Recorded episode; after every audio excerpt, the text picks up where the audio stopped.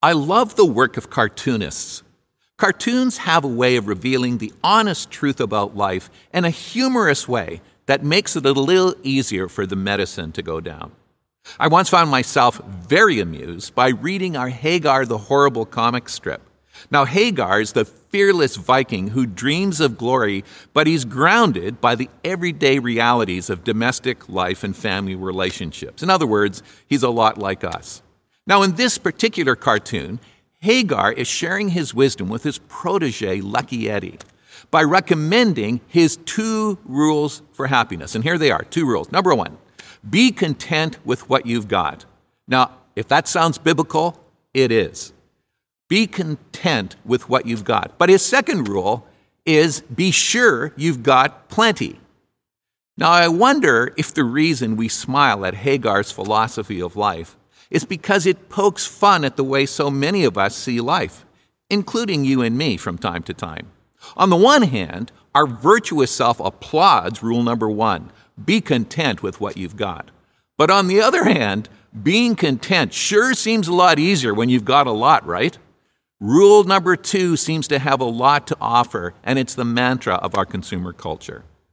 But is Hagar right?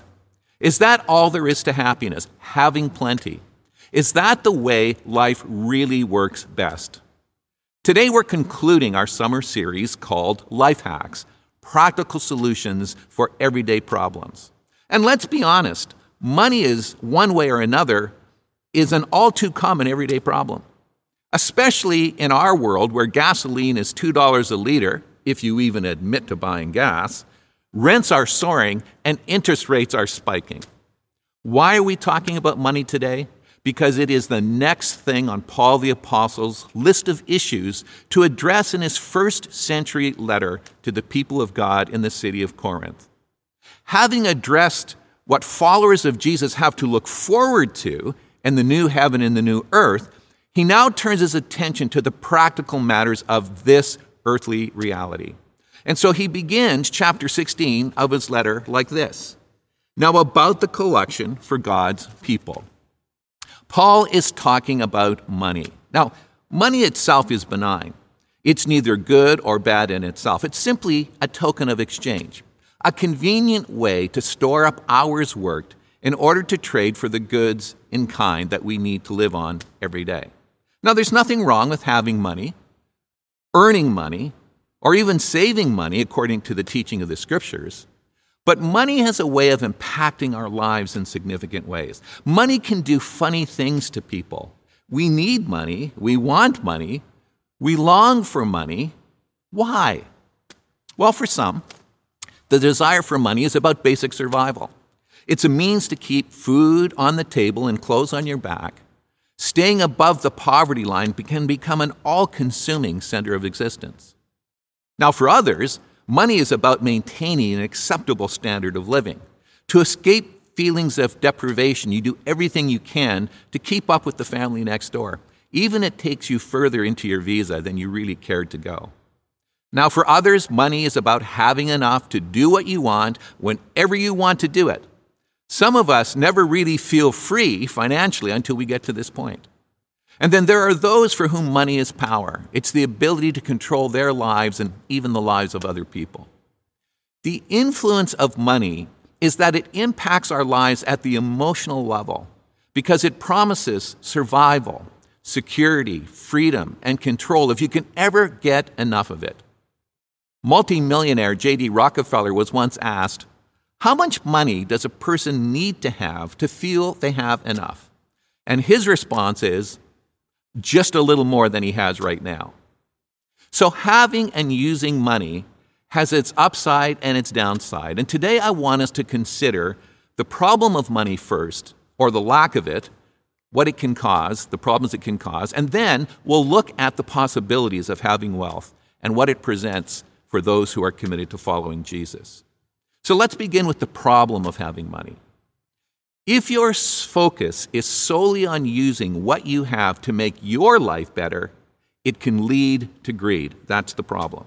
Now, greed has two elements getting what we do not have and keeping what we do. Now, things in themselves are not the problem. Avarice, another name for greed, enters in when our desire for things becomes inordinate and then idolatrous, when reliance on God's gifts displaces relying on God Himself. Greed is craving for more of what you already have. It's, it's craving for what somebody else has because they have more of it than you do. Greed is a longing for material things, which we hope will deliver the security, freedom, and control we feel we need to be happy. Greed has its source in the human tendency to look to material things for a sense of security and self worth and satisfaction. The trouble with having it all, or even uh, being overly attached to what little you have now, is that you can become so preoccupied with material things that you neglect what is really important. And what is really important is not material things, but spiritual things. Our problem is that we too often look for things to provide what can only be found in loving and trusting relationships with God and with others. And so, even when you have everything you need or everything you ever wanted, Jesus says that's not life. Life is not about what you have. Even when you are rich, it's not about what you own. Life is about who you are before God, about whether or not you are rich toward God, according to Jesus in Luke chapter 12. Greed has a way of warping the human heart and turning it inward upon itself. It has a way of promoting an independent, self reliant spirit. And greed can filter out our attention to the needs of others, it can blind us to what's really going on in our hearts. People can get so preoccupied with getting it all that they miss it all. And the more we get, the more we got caught up with what we have, and imperceptibly, concerns for things absorbs our best energy and time so that there's little left for what really counts our relationships with God and others. This is what uh, writer Leonard Sweet says. He says, There is no cause and effect relationship between being well off and well being. Over the last 30 years, our material standard of living has skyrocketed with no measurable increase in the standards of happiness or peace. Just the opposite, in fact. The verdict is not in. The studies are unanimous. The more you strive for success, fame, money, and power, you lose. Living well is not the same thing as being well off. And that is why Paul writes to his protege Timothy his rule for happiness. It goes like this But godliness with contentment is great gain. For we brought nothing into the world, and we can take nothing out of it. But if we have food and clothing, we will be content with that. People who want to get rich fall into temptation and a trap and to many foolish and harmful desires that plunge men into ruin and destruction. For the love of money is a root of all kinds of evil. And some people, eager for money, have wandered from the faith and pierced themselves with many griefs. According to Paul, the downside to money is that wealth can become a hindrance, not a help, to discipleship. We cannot serve God in money. The things we own have a way of owning us. Money and the love of money distorts our values and hinders the life of following Jesus. And so Jesus said we need to root out anything and everything in our lives that inhibits us to follow him wholeheartedly. It is only when we want to hang on to what money can buy and love those things more than God that money becomes a problem. Now, the last thing any of us want to be known for is being stingy or greedy. I mean, even the words invoke feelings of disgust. But the truth is, in our cultural moment, greed is continually knocking on the door of our hearts, demanding entrance. We are continually serenaded by the siren song that just a little more will finally make us happy and content. But greed never delivers on its promises. Jesus warned, Watch out. Be on your guard against all kinds of greed. Life does not consist of an abundance of possessions. Now, aren't you glad you came to church today? If your focus is solely on using what you have to make your life better, it can lead to greed. Isn't that what you came to church to hear? Okay, everyone, let's stop. Let's take a deep breath because we're not quite done. And it gets better, right? I promised I would also talk about the upside of money, so here we go. Here are the possibilities of having money. If you use what you have to make someone else's life better, it will lead to generosity. Greed's counterpoint is generosity. And generosity is that quality of being kind and unselfish, especially as it pertains to sharing money and other material possessions with others. Now, the Bible has a lot to say about generosity as a desirable character trait. Proverbs 22 and 9 says, The generous will themselves be blessed for they shared their food with the poor. Now, Paul, a student of Scripture, draws from the wisdom of Proverbs and encouraging the Corinthians to be generous. God Himself is the model of generosity. He values and rewards generosity when He sees it in us. Our giving is a response to His giving. Generosity is an act of worship. Now, one of Broadway's core values is generosity. It is a defining characteristic of who we are and what we aspire to be. We recognize that we are ultimately managers, not owners, of all the good things in this life.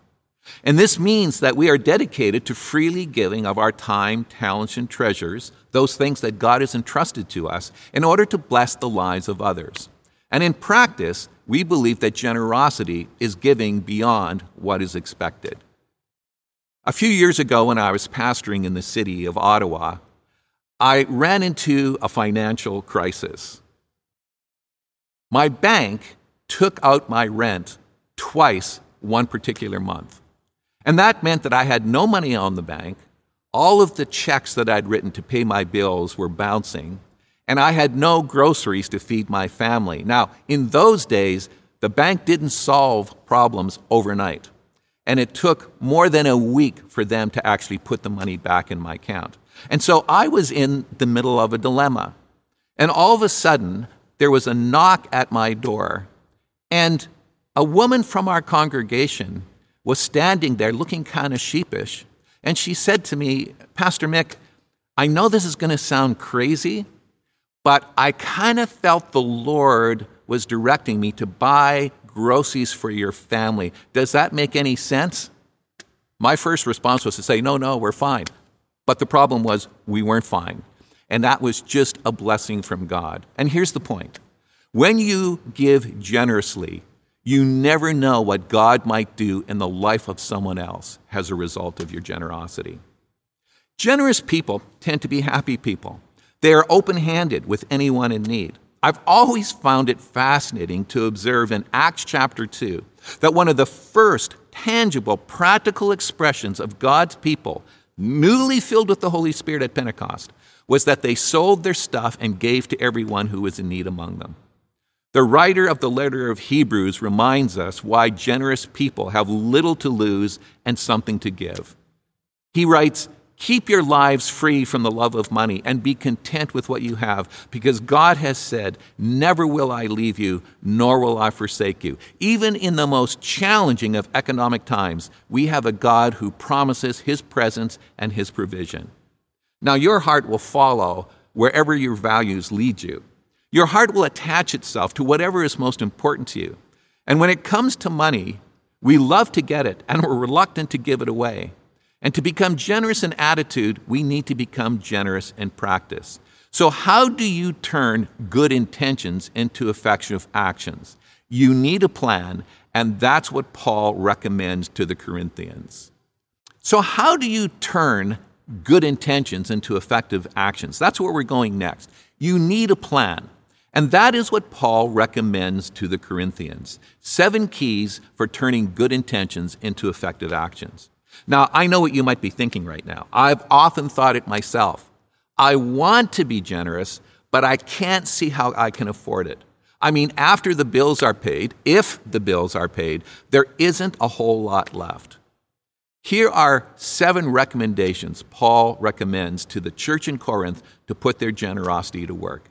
He writes Now, about the collection for the Lord's people, do what I told the Galatian churches to do. On the first day of every week, each of you should set aside a sum of money in keeping with your income, saving it up so that when I come, no collections will have to be made.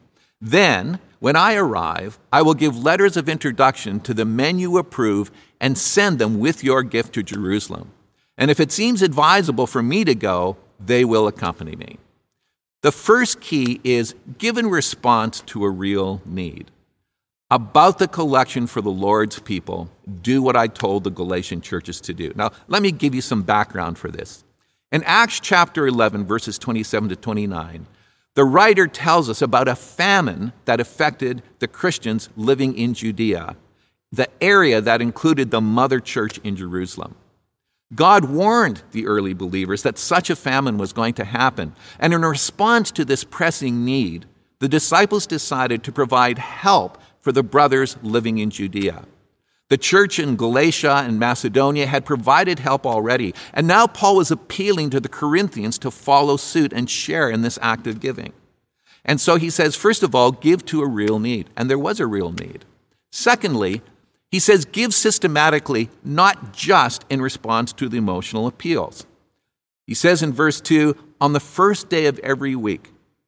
The first fruit principle is something that I've tried to follow in my life. It's something that I borrowed from the Old Testament. And that is when it comes to giving to God, give God the first fruit of your time, the first fruit of your talent, the first fruit of your treasure. Give that to God first, and then you have whatever you want to do with the rest. So set yourself up to be generous so that you can respond when a need arises. Budget for generosity. The third key is give as a personal expression to God. Each one of you, Paul says. Giving is a personal act of trust in God. I can give to you, but I cannot give for you. Only you can determine what you will give. Paul's fourth key is give as a consistent discipline. He says everyone should set aside a sum of money. Now, listen, our habits shape our lives and our attitudes. And when you get into the habit of generosity, it becomes second nature. But a habit requires an intention and a plan. Paul's fifth key give us a portion to what you've been given. That's what he writes a sum of money in keeping with his income. Now, you may have heard of a pastor inviting in a service people to share their tithes and offerings. Tithing is giving 10% of one's income to God. It was a habit that was practiced by God's people even before the law was established. It was mandated for all the nation of Israel as the minimal amount one could give to God. But Paul here is not talking about tithing, he's talking about a free will offering to meet an exceptional need. Now, not everyone has the same bandwidth to give, so Paul directs them to give proportionately to what they have received.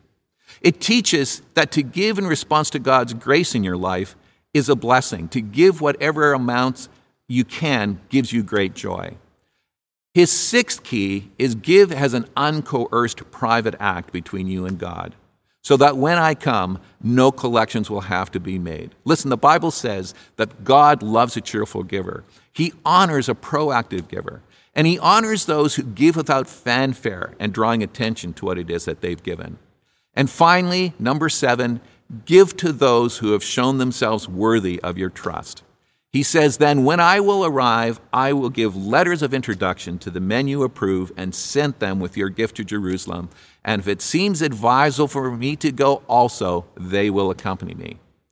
When it comes to giving, integrity is essential. We need to do our homework and give wisely.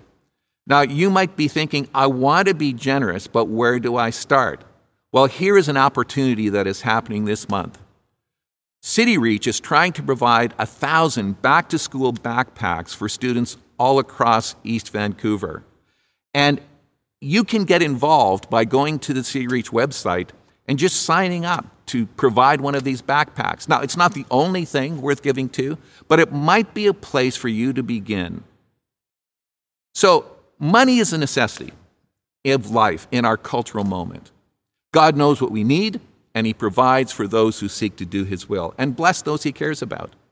The problem of money is that you, if your focus is solely on using what you have to make your life better, it can lead to greed.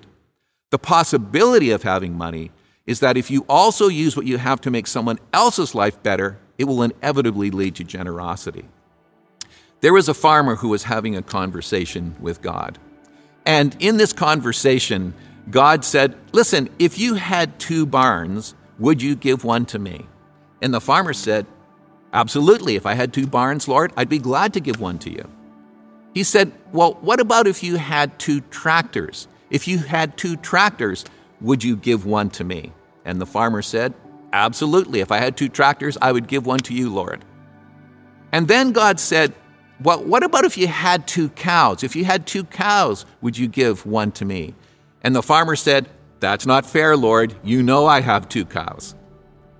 And that leads me to our life hack for today. Generosity does not begin with what you don't have, it begins with what you do have. And Paul makes this point in his second letter to the Corinthians. And he writes, I want you to know, brothers, about the grace of God that has been given among the churches of Macedonia. For in a severe test of affliction, their abundance of joy and their extreme poverty have overflowed in a wealth of generosity on their part. In my internship year at Bible College, I was serving at a small church in Winnipeg. I was working at a construction firm and giving all of my extra time to helping the church grow. One day, the pastor took me into his office and he said, Listen, Mick, I realized you're not giving. And I thought, Okay, and your point is? He said, I know you're not financially giving to this church. You're giving your time, but you're not giving of your material um, wealth. And I thought, um, well, don't I have a Bible college student exemption? I mean, I'm just trying to earn enough money to go back to school. And then he said to me again, Mick, you're going into the ministry and you need to model giving. And then all of the pennies dropped for me. And I realized that God doesn't expect me to give out of what I don't have, but He does expect me to give of what I do have. And in that moment, I made a decision that I was going to uh, make giving to God's work my first commitment before I paid my bills, not my last commitment after I had paid them. You see, setting aside something to share is as important as anything else you spend money on. Generosity does not begin with what you don't have, it begins with what you do have. In 2 Corinthians chapter 9, Paul puts it like this The point is this whoever sows sparingly will also reap sparingly, and whoever sows bountiful will also reap bountifully. Everyone must give as he's decided in his heart, not reluctantly or under compulsion, for God loves a cheerful giver. And listen to this and God is able to make all grace abound to you, so that having all sufficiency in all things at all times, you may abound in every good work. Now, whether you have a little wealth or an abundance of wealth, you have the opportunity to be generous. And when you are generous, you reflect the very character of God Himself, who is the supreme giver. God's generosity is evidenced all around us. He created this planet that is specifically suited to sustain us, and He has provided for our needs and even our pleasures. And above all, God demonstrated His generosity when He offered His Son as a sacrifice to atone for our sin. The gift of Jesus to a sinful mankind was the ultimate act of generosity. So, what about you? How would you describe your attitude towards being generous? What do your actions say about who you trust and who you help? Are you waiting for something to happen in order to be generous, like one more pay raise, uh, or getting the mortgage paid off, or getting the kids through school, or getting a new computer? Remember, generosity doesn't begin with what you don't have, it begins with what you do have. I want to pray for you today. John 3:16 says that God so loved the world that he gave his only Son, that whoever would believe in him should not perish but have eternal life. That is God's generosity towards you. And maybe for you, generosity towards others begins with receiving God's generosity towards you. If you have never accepted Jesus Christ as your Lord and Savior, God offers that gift to you this morning. And I want to lead you in a prayer that will help you receive that gift of grace and turn over a whole brand new chapter in your life. So, will you pray with me? My God and Father, I just thank you for reminding me of your tremendous generosity in sending Jesus to die for my sin. I, am not perfect. I've made mistakes. I have dropped the ball. I've let people down. And I realize that I just can't fix myself by myself. And so, Lord, I really need the gift of forgiveness and pardon that only Jesus can provide. Jesus, come into my life today. Come and be the Lord of my life. Create in me a generous heart. Give me a desire to bless the needs of others. Help me to have confidence in the fact that you will supply my every need. Lord, come into my life, I pray. I ask it in Jesus' name. Amen. Now, if you prayed that prayer this morning for the very first time, I have this suggestion to you. There is a number on the screen that if you text that number, there is a pastor who will get in touch with you this week and help you take the next step in your spiritual walk. God bless you and have a great week.